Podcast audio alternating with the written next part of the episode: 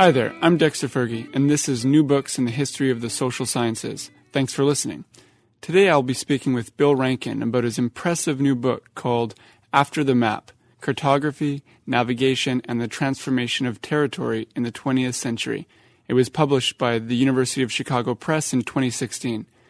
Bill Rankin by. Hi there, I'm Dexter Fergie, and this is New Books in the History of the Social Sciences. Thanks for listening. Today I'll be speaking with Bill Rankin about his impressive new book called After the Map Cartography, Navigation, and the Transformation of Territory in the 20th Century.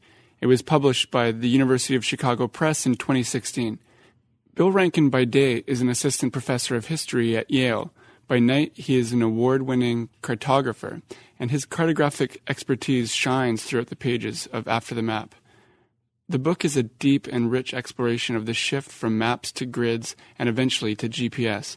Or to use Bill's words, it is about the shift from paper to electronic signals, from the logic of representation to the logic of the grid, and from a focus on contiguous areas of space to a framework of points. The book traces 20th century developments in infrastructure, mapping techniques, and war that dramatically altered the meaning of territory these developments produced novel geographic subjectivities, but also radically different conceptions of sovereignty and global politics. The book should interest historians of science and technology, Americanists, international historians, critical cartographers, and geographers. Today, Bill Rankin is on our show to discuss his new book, After the Map Cartography, Navigation, and the Transformation of Territory in the 20th Century, Welcome to the New Books in the History of the Social Sciences, Bill. Great. Thanks for having me. Of course. Um, can you start us off by telling listeners a little bit about yourself? Uh, what brought you to history and specifically to writing this book? Sure. Um, so, my background actually was in architecture and civil engineering. Um, that's what I studied as an undergraduate. That's what I did for a few years after college. Um, and, uh, and then I kind of found my way to uh, history of science through my interest in the kind of you know the, the technical uh, aspects of um, making space, basically. Um, so, c- kind of coming out of my interests in space, my interests in design, uh, finding my way into history of science, history of technology, um, kind of eventually led me towards uh, mapping. Um, and it wasn't initially that I was knew, knew I was going to do the history of mapping. I actually first started out making maps just as a kind of diversion, and it was actually making maps myself that uh, got me more interested in the history of mapping, uh, and especially uh, the kind of changes in, in mapping or alternatives to mapping uh, in the last few decades. Okay, very interesting. Thank you. Um, so uh, there's a lot to discuss from your book. Uh, it's extremely rich. It's filled with so many different arguments. Um, but before we get into the contents of the book, I just want to alert listeners to a couple of things. First, I want to note the uh, book's inclusion of a surprising number of images. Uh, there's, uh, I think, over 140, um, which really helped me as a reader um, follow your arguments about changing mapping techniques. Um, so, uh, kudos to your permissive editors at the University of Chicago Press. Um, and second, um, all of those images, along with the bibliography, graphs, etc., are published in the book's beautiful uh, supplementary website. Um, so for listeners wanting visual references, I recommend checking out the website, and I'll link the site in the blog post. Um, so uh, to get started, the introduction neatly stakes out your goals, and you suggest that there are two scales to the book. Um, the first, on the micro political level, you are interested in the uh, mapping sciences of the 20th century and how the development of new mapping techniques produced a new geographic subjectivity. And on the second, uh, macro political level, you are attempting to write a political and cultural history of geographic space itself. You connect both levels when you write that the 20th century change in the logic of mapping uh, should be understood quite broadly as a shift in the nature of territory.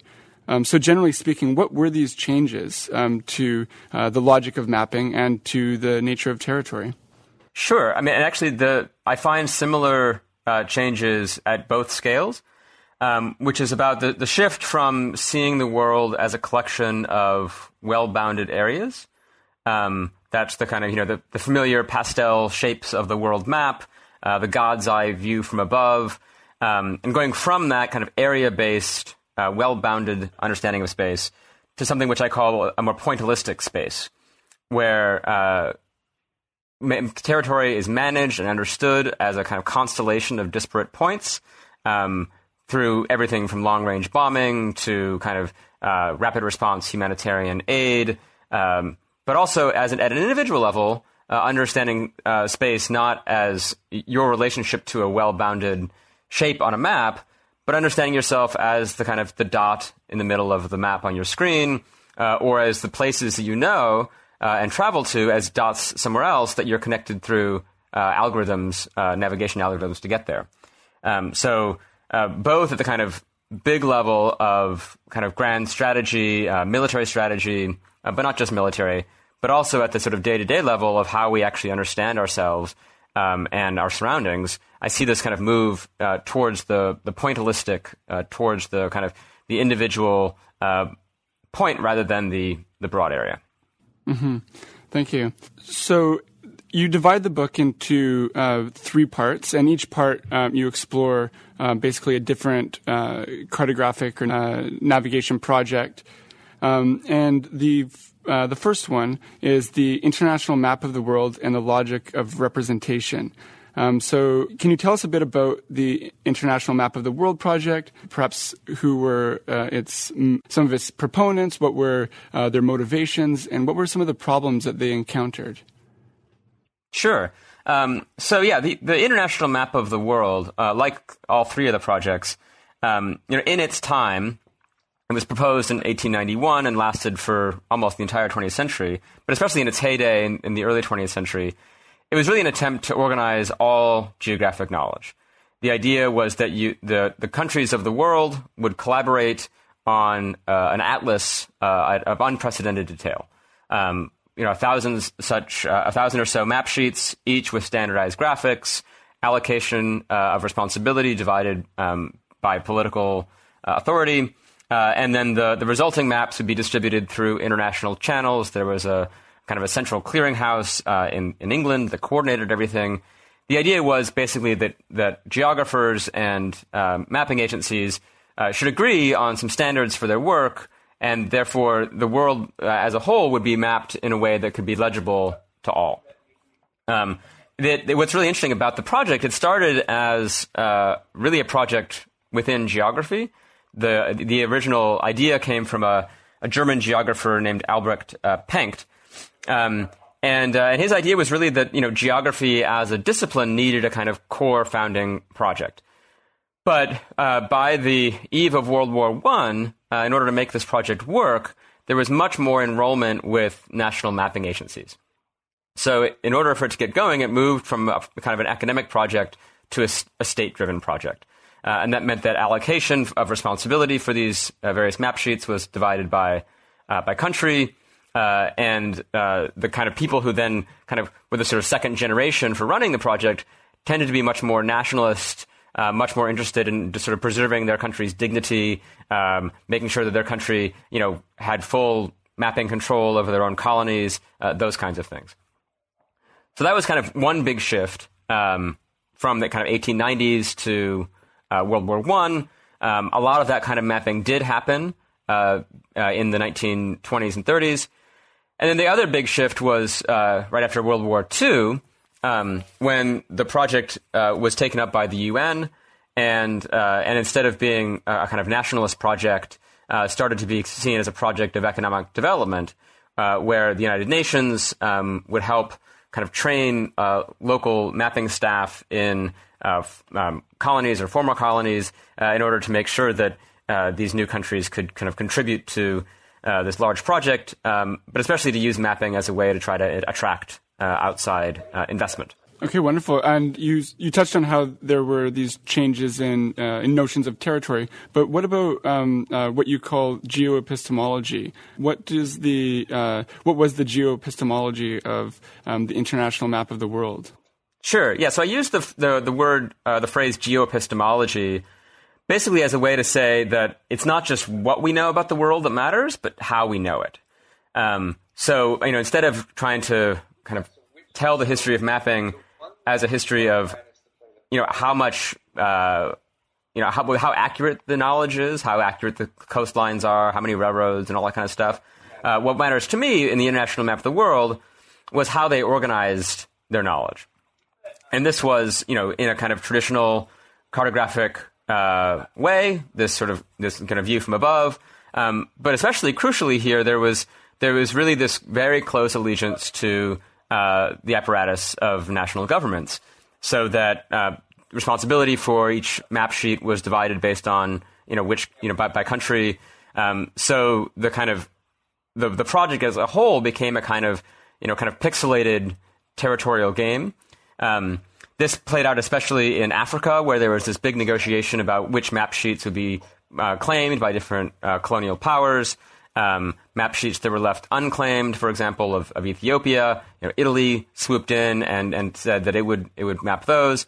Um, so it really seems that there was both visually and politically there was this really strong um, allegiance to the national state as the kind of um, the basic organizing building block of the world.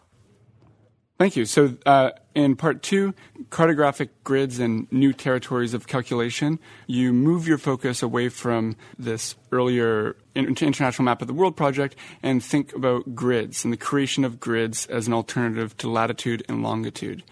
Um, can you explain the novelty of grids, um, why they were created, and uh, what their original manifestations looked like? Sure. Um, so a grid is you know basically exactly what it sounds like. It's really straightforward uh, visually. Um, any topographic map um, that you might use for hiking probably has a grid on top of it, um, and that's what I'm referring to. but the trick about these grids is that they are measured in meters, sometimes yards, but usually meters.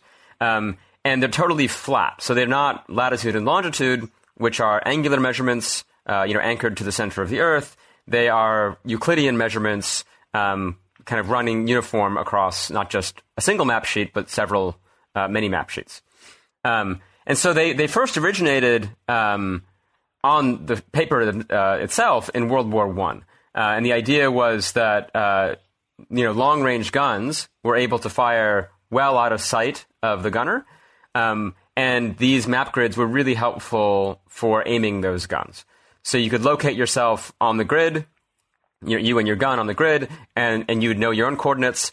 You'd get coordinates of a target, uh, and you would very easily be able to calculate the distance and direction between you and your target uh, in ways that are much easier to do than if you're using longitude and latitude. Um, now, what's interesting about those grids, though, um, is that they have a much longer history as a kind of you know, scaffolding, a mathematical scaffolding for mapping, but they were never actually used for anything. Uh, they were never, never actually printed on maps until World War One. Um, and at the same time, during World War One, it's mostly done by the French. Uh, there's this big study of map projections to figure out what map projections can best do this trick of having a Euclidean grid on top of a curved Earth, um, and a total kind of you know uh, transformation of how maps are, are, are printed and, and used. But one thing that's, that's really fascinating, uh, really right at the beginning, World War One, is that uh, this new kind of coordinate system means that the map itself, as a paper object, uh, kind of becomes obsolete. Um, that once you have your own coordinates on this grid and you have your target's coordinates, you kind of don't need the map for much of anything. Um, and so the grid is this really interesting and kind of crucial transformation in my story where it's something that is absolutely coming out of mapping, cartography, paper maps. But once it's fully installed and realized and kind of in- literally installed on the battlefield, uh, the maps themselves become the sigil, and what matters is your own point locations on this new kind of coordinate system. Hmm. Thank you. Yeah, it's something that I had never really considered before. But I mean, um, grids are everywhere. They uh, we we do live in gridded space. Uh, so in the the second chapter of uh, the uh, the part on grids. Um, you discuss the universal transverse Mercator system, um, and I was wondering if you could talk a little bit about that and uh, uh, how it um, reflects or reflected or perhaps even generated changes in uh, notions of territory and globalism and sovereignty. Yeah, absolutely. So the first grids, um, World War One, uh, those it was really defined. That was really confined just to uh, the, the, battlefields of the war, um, the Western Front, uh, the Eastern Front. Uh, after World War I, uh, especially during the 1930s, uh, a lot of similar kind of small scale grids were used for domestic purposes in a lot of different countries, uh, not just France and Germany, but also the US, Egypt, Siam, lots of places. And then during World War II, these similar kind of patchwork of regional grids uh, was used for artillery during the war, but it didn't really work.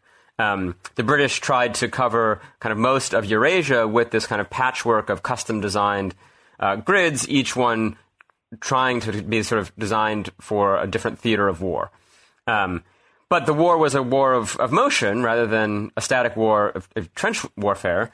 Um, and so people were constantly, you know, coming up against the boundaries of these uh, these coordinate systems, and having to fire across them was very difficult.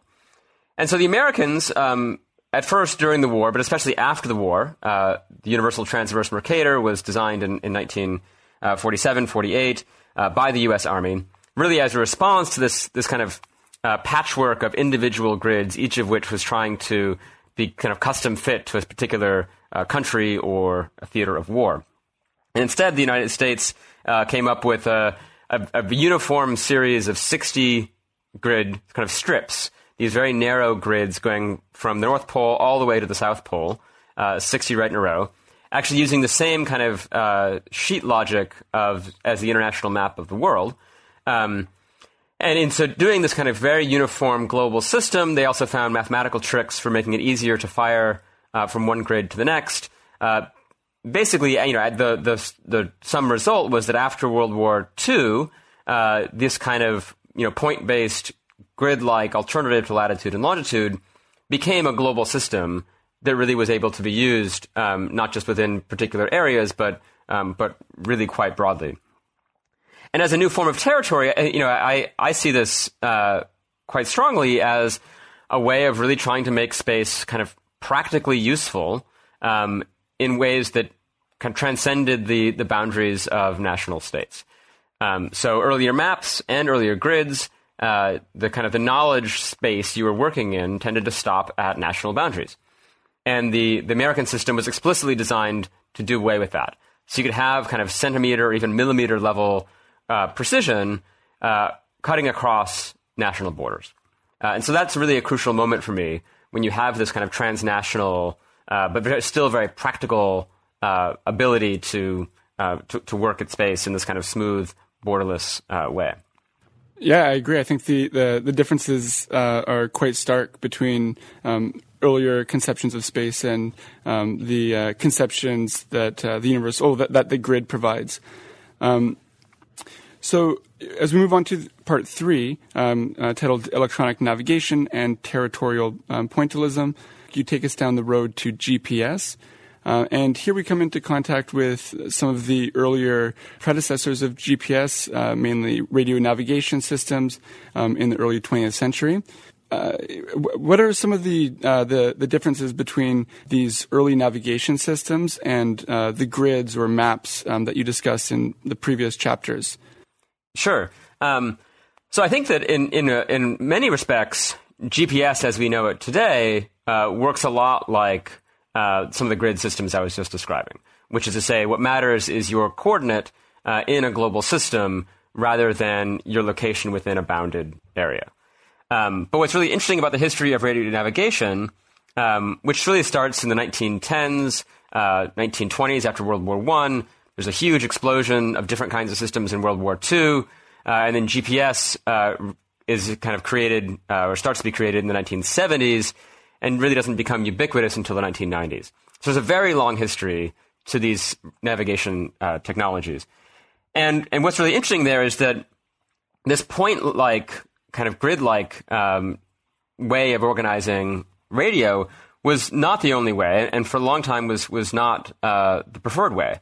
Um, in the early 20th century, in the, the 20s and 30s, especially in the United States, uh, the main way that radio uh, was used for navigation was creating uh, kind of stable pathways.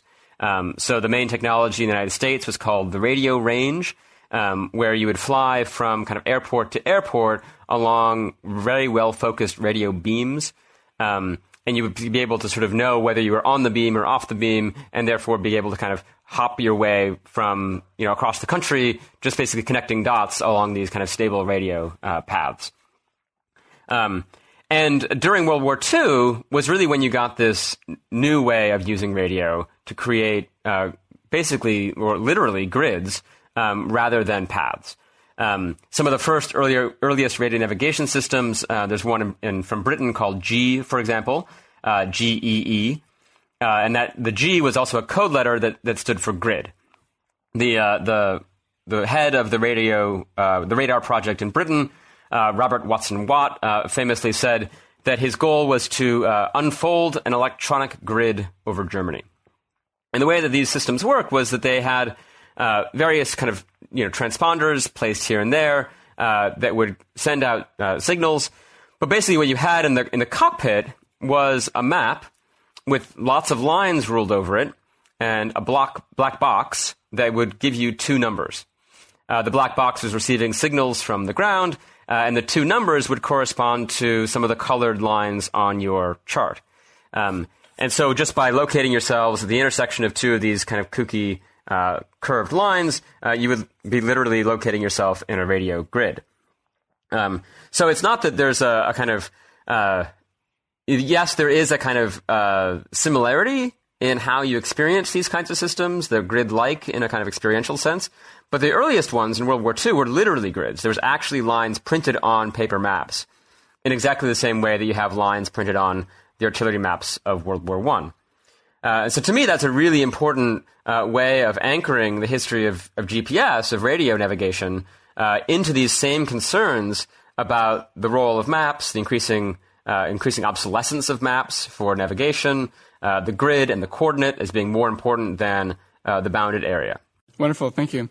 So in, in the second part of part three, it, you begin to take us or explore GPS and its origins and uh, its early history, and you really show how uh, contingent it was. And it's uh, kind of hard to imagine given how ubiquitous GPS is today. Can you uh, sketch out this history for us? in particular, can you share with listeners what GPS, what what global coverage actually means for geographic subjectivity and territoriality? Yeah, sure. Um, so on the first point, I think it's it's really important to to kind of put yourself in the minds of a kind of mid 1960s radio engineer. There are literally dozens of navigation systems, um, and they kind of work well. Um, and the engineers actually like the fact that there's so many because that means that there's redundancy, there's backup. You can have a custom design system for helicopters uh, and a totally different kind of system for fishing vessels. Um, and it's better than having just one system that does everything. Um, and so it's really the Department of Defense, the U.S. Department of Defense, uh, that says, no, no, no, we actually don't like how the Air Force and the Navy uh, and the Army, uh, to a certain extent, all have their own systems, uh, each confined to a specific use. Uh, and it's the Department of Defense trying to manage this huge military bureaucracy that comes up with the idea of trying to make one system that will displace all other systems.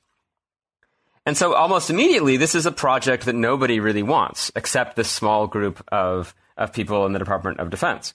Um, so it's, you know, the, the accuracy that we now take for granted is obviously, you know, we want systems to be as accurate as possible. Um, no one at the time actually needed kind of, you know, meter level precision in their navigation. Uh, ships were totally fine with a couple of kilometers. Uh, nobody needed global coverage, really. Uh, the U.S. Navy uh, was was one of the only uh, agencies that, that did need it uh, for guiding uh, its nuclear submarines and, and ships. Um, but they already had systems that did a very good job, and they, they didn't feel a need for anything anything new. Um, all the other systems were, you know, tended to be local, or they would stretch across, say, the North Atlantic, connecting, you know, civil aviation between the U.S. and, and Europe, and they all basically worked fine. And so the the story of GPS, uh, it was approved in 1973, um, sort of through the 1970s, especially into the early 1980s. The story is really one of uh, it being attacked from the people it was supposed to benefit. Uh, so the Navy was against it. The Air Force wanted to cut funding. The Department of Transportation had no interest in it. The FAA said it would never use it. Um, again and again and again. So it was really uh, a system that that really faced a lot of obstacles. Um, one of the things that really uh, kind of solidified it and made it actually happen was uh, in 1983 there was a, an airliner that uh, accidentally veered over uh, Russian airspace um, on its way to Korea and was shot down by the Soviets, uh, killing everyone on board, uh, including a U.S. Congressman. And it was at that moment that President Reagan said, "We're going to make GPS into a system that can be used for everyone, um, not just a military system." Um, and it was really that kind of top level engagement that you know, kind of saved GPS from, uh, you know, kind of uh, budgetary neglect. Um, but it also meant that GPS wasn't just going to be a military system for specialized, you know, smart bombs and things like that. So really, right from the beginning of its, um, you know, even before it was really turned on, uh, it's being kind of conceived of as a universal infrastructure, one that's going to be covering around the world uh, at very high precision uh, used by the military and civilians alike, not just in the U.S. but in other countries as well.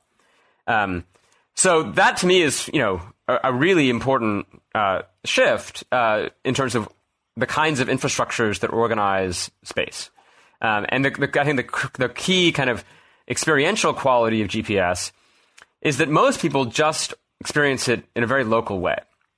You know, for me, I get around my city uh, I'm, in other, in, you know, other cities I might travel to, but I don't really use it in a global way in any kind of meaningful sense. I'm not, you know, targeting missiles or going on um, big shipping expeditions.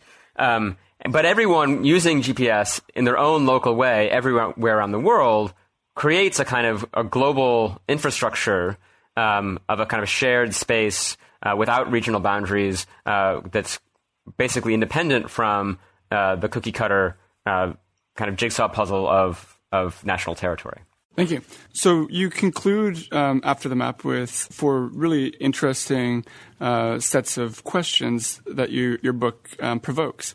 Are there certain questions in particular that you would like to share with listeners? Sure. Um, yeah. So I mean, there's four. I'm not going to go through uh, all of them, but I think that the maybe the two that that I think are uh, you know really kind of I think respond to the the opening of the book with the the, both the macro political and the micro political levels of analysis.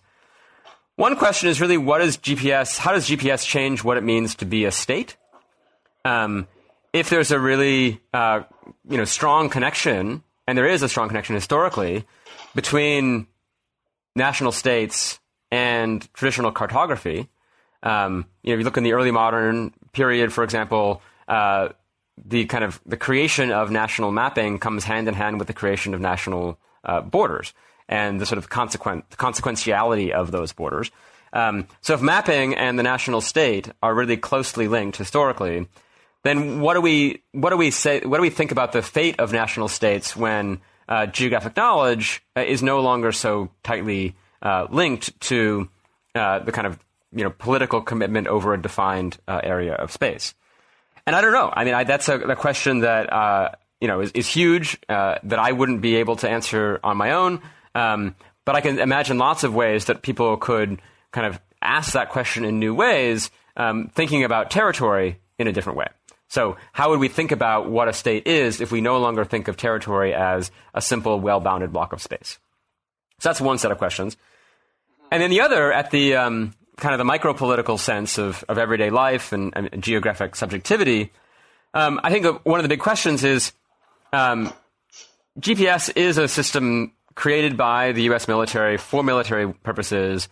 Um, it's mostly you know deployed and still used by huge organizations, not just the military, but you know uh, commercial aviation, shipping, uh, etc. And so it clearly gives those huge organizations, and the U.S. military in particular, uh, you know, much more kind of power, influence, uh, et cetera. But it also gives a huge amount of new possibility to just everyday users. Um, so you can, you know, uh, get around uh, in places you have no familiarity with at all. Um, you know, you can go halfway around the world um, and find your way from A to B, no problem. Um, you can find, you know, new restaurants in uh, faraway places, all that kind of stuff. Um, but you can also uh, use GPS, you know, obviously for uh, nefarious purposes. Um, you can use it to make new maps from scratch in places where the state itself uh, either can't or won't make maps. Um, And so uh, one of the questions is whether the kind of GPS acting as a force multiplier, um, that's the military's phrase, at the kind of large institutional level, um, is the benefit to those large institutions bigger proportionally uh, than the benefit to these kind of small, local, everyday, unintended, uh, perhaps even subversive uses? Um, so is my capacity as an individual multiplied, you know, proportionally more, perhaps, than the military itself that it was originally designed to benefit? And this is really a question about um, kind of you know the intersection of geographic knowledge and power in a very straightforward sense, right? Does this give new forms of power, uh, new possibilities to everyday users and unintended consequences, or does it only reinforce a kind of top-down uh, vision coming from uh, the U.S. military? And I think that's an open question. Um, I think there's we need to have more kind of empirical studies at a local scale of how GPS is actually being used and how it's shifting kind of power dynamics on the ground. Um, is it opening up new possibilities for um, kind of bottom up uh, projects, or is it actually only giving the illusion of bottom up agency? Um, and actually, what it's doing is consolidating uh, power and influence only more uh, in the hands of a few uh, major actors. Great, thank you. Um, so there are uh, two other broad questions that I uh, wanted to ask you. So uh, something that your book does really well is you show how globalism is always specific. It's not uh, this like universal, general thing. It's uh, always um, specific, contingent, you know, representative of a particular um, uh, set of people. and then you you often will um, counterpose uh, uh, talk of globalism with talk of regionalism. So, can you um, uh, say something a little bit about how you uh, use these terms and uh, uh, how what, what, what they mean to the the three different projects that you looked at? Sure, of course. Um, so, yeah, a lot of the um, kind of my reaction to kind of a lot of the work on globalization in, in general, really over the last several decades um, is this weird oscillation between either things are national or they're global, and there seems to be a kind of a teleological sense of things starting national and ending up global, which doesn't really, I think, make sense historically. There have been kind of global systems literally for centuries, um, and as you just said, global isn't just one thing. Um, there's lots of different ways of being global, uh, and I'm interested in shifts in what it meant to be global rather than a kind of shift from national to global, which I don't think is really the right way to think about it. Um, so, for example, just in, in the book, one of the, the obvious ones is that a kind of you know planetary scale knowledge, uh, as organized by, say, the International Map of the World, uh, is really organized as a sort of state to state jigsaw puzzle, right? So this is really you know international um, in a certain sense rather than global, uh, but it meant that the kind of the global system was kind of put together out of national building blocks. Um, so the sort of the, the dichotomy in the early 20th century is between national and international, um, where international is what works at the planetary scale. And I think what distinguishes globalism or you know, globality or whatever, uh, as the word picked up during and after World War II, uh, is instead of being paired with the national, it's paired with the regional. Um, and I mean this in, in, a somewhat specific sense. If you look at uh, the way that maps are made, if you look at the way that, um, say, the Universal Transverse Mercator coordinates were used, if you look at the way that these uh, navigation systems were designed and deployed during and after World War II, they're all operating at a regional rather than national scale. Um, so they're explicitly designed to, to, to cross national borders, either extending national space into the oceans or extending national space over into other countries, such as the electronic grid unfolded over Germany. And to me, that's what really matters is that the global, the kind of counterpart of the global is always the regional rather than the national. Um, so I don't think that there's a kind of mega historical trajectory from national to global, but rather from a national international duality to a regional global duality. Um, and you see that reflected. I mean, I haven't done the, the primary research on this, but just you know, uh, kind of impressionistically, you see this uh, reflected in the way that um, you know regional blocs, trade groups, um, uh, you know, security alliances. These are the regional becomes a new kind of uh, space of politics and uh, economy in the the post-war world very strongly. Um, and one of the things that's so striking is that uh, you know after World War II, especially uh, in the 1960s and, and, and, 70s, the kind of the breakup um, of all the European uh, colonies, uh, colonial empires, um, and then with the, the, the collapse of the Soviet Union, the breakup of, of that empire, um, there's really a strong sense that oh, the world is actually becoming more you know nationally organized. Um, but that's happening on the on the backdrop of this very strong turn to this more regional organization uh, of space. And to me, that's what I see in these uh, mapping and navigation technologies is a turn uh, towards the regional rather than reinforcing uh, this kind of uh, the political ideal uh, of a national state. Absolutely, thank you. And uh, um, the uh, sort of like a, a follow up question to that. So your book is obviously uh, you know global in scope, um, but it is simultaneously a history of uh, the rise of U.S. globalism, so a specific uh, globalism. Um, so I was wondering if you could just sketch out the connection between the the shift in the nature of territory and U.S. hegemony. Sure. Um, so I think one of the things that I, I found again and again was that I, I can't write this story as just a story of the United States coming along and rebuilding the world in its image. Um, so it doesn't start with projects in the United States that then get ramped up to global scale. It starts with projects in Europe, um, and the United States in the beginning of the story is a, a you know not a minor player, but but certainly not a major player. Um, and what I find so interesting is that um, this is a, story often about the United States kind of uh, co opting or scaling up technologies uh, developed elsewhere. And what that means is that they're, they're, they're also technologies that, when they're scaled up, apply just as much to U.S. territory as they do to other territory. Um, so the navigation systems or the grids in World War One or Two, you scale those up to a global level, uh, and the United States also becomes, uh, you know, a, a, place that where borders are uh, more permeable, um, and uh, and and and the sort of the horizon, the sort of subjectivity horizon becomes more regional as well. Um, and so this isn't a. Uh, I, I don't try to argue against the kind of rise of, of U.S. hegemony or global military power. Uh, these are, you know, huge central themes in the book. But what I think I, I, I do try to say is that this isn't a project of the United States kind of trying to rule the rest of the world from on high, um, from its own kind of national fortress. This is about the U.S. Um, pursuing and creating a new kind of space that transforms the United States' power uh, and territory just as much as it does other people's uh, territory and potential. Um, so that's I, I see it as kind of a new spatial, you know, new rules of the game uh, in terms of space and territory, rather than a story about the United States kind of dominating others underneath its you know boot. Absolutely, yeah. Uh, and um, uh, just to uh, conclude the interview, uh, can you uh, tell listeners what you are working on at the moment? Yeah, sure. Um, so I'm working on two books right now.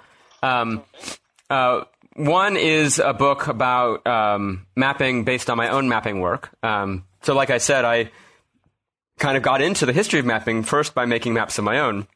And I've been making maps for, uh, you know, 10 or 15 years now. They're all on my, uh, I have a web- website about mapping called uh, radicalcartography.net.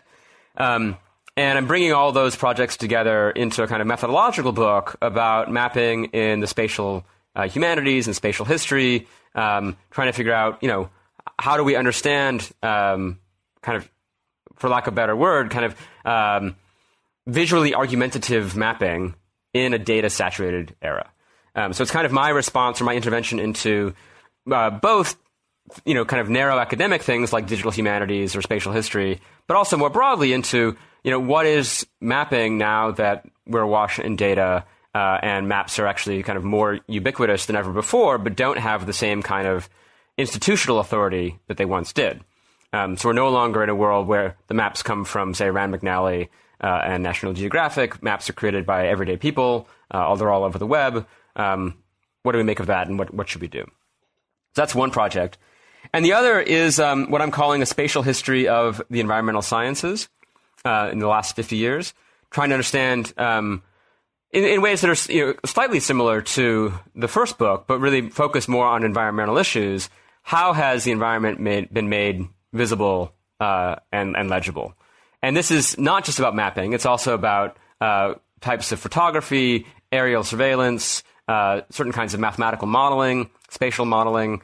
Um, really trying to understand uh, all the ways that the environment has been understood, um, and and especially how uh, there's been a huge change in how the environment has been visualized, say, from the beginning of the environmental movement in 1960 uh, to the present. Fascinating. I look forward to reading them. Well, uh, thank you so much for your time, uh, Bill, and uh, I uh, look forward to talking to you again. Thank you. That's great. Thanks for having me.